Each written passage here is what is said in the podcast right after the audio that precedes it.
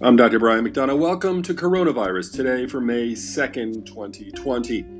Right now in the world, we're looking at 3,386,519 cases with 240,654 deaths.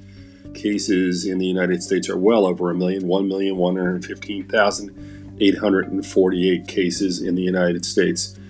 What we're going to look at today a little bit is the fact that we should and fully expect a second wave. I say this as the country, or about half the country, begins to slowly open up. I have expressed my concerns about this in many ways because I do believe there are things we should start doing, but boy, we're so dependent on people doing it right. And I have said for people in your own families, for those you love, continue to wear masks, continue to social distance, continue to wipe down counters and clean surfaces, continue to wash your hands on a regular basis, and above all, do not think we are out of the woods. We are not even close to being out of the woods. Let me say this again. We are not even close to being out of the woods. I understand that parts of the government are opening up. I understand that there are financial concerns many people have, and I understand that there are all sorts of politicians worrying about losing elections. All of these things are very true and they impact the world we live in. That being said, we are not out of the woods or even close. Please protect yourselves, your families, and those you love. That being said, let's talk about the second wave. The second wave will probably come in the fall. We know the four common types of coronavirus we've known about since the 1960s. They attack in the late fall and winter. That's the time they attack.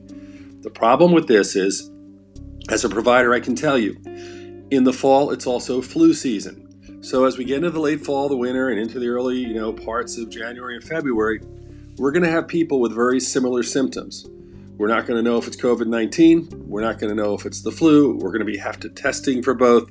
And this means several things. First of all, in the healthcare industry, this is critical.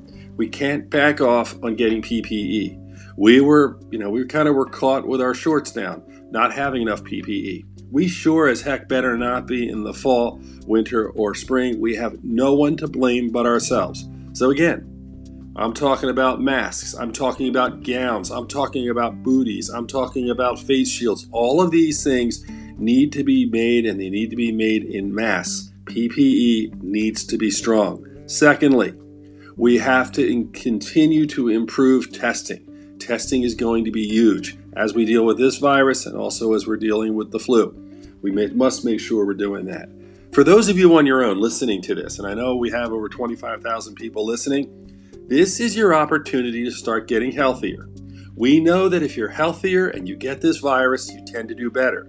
We know that if you are obese and if you have heart disease, diabetes, uh, issues with breathing, we know all of those things make it worse. But if you can put yourself in the best possible condition, you're giving yourself the best possible chance. Also, as we go through this period of time, we're opening the country. I don't care what other people are doing. Wear a mask, continue to wear a mask, continue to wear gloves, change them routinely. Also, wash your hands on a regular basis.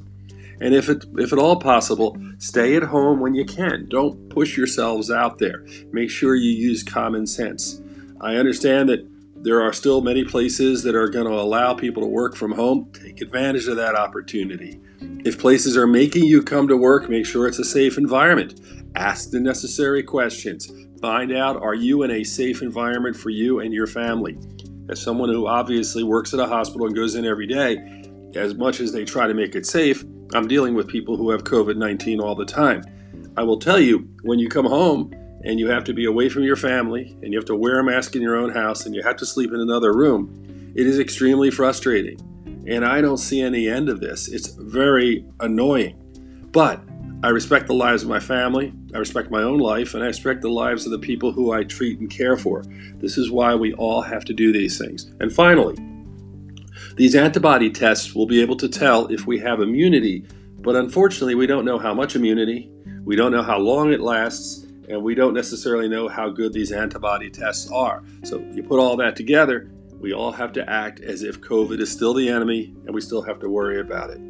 So this is kind of an update as the country starts to go back slowly but surely, at least half of it does. These are the things to think about. And as always, please wash your hands.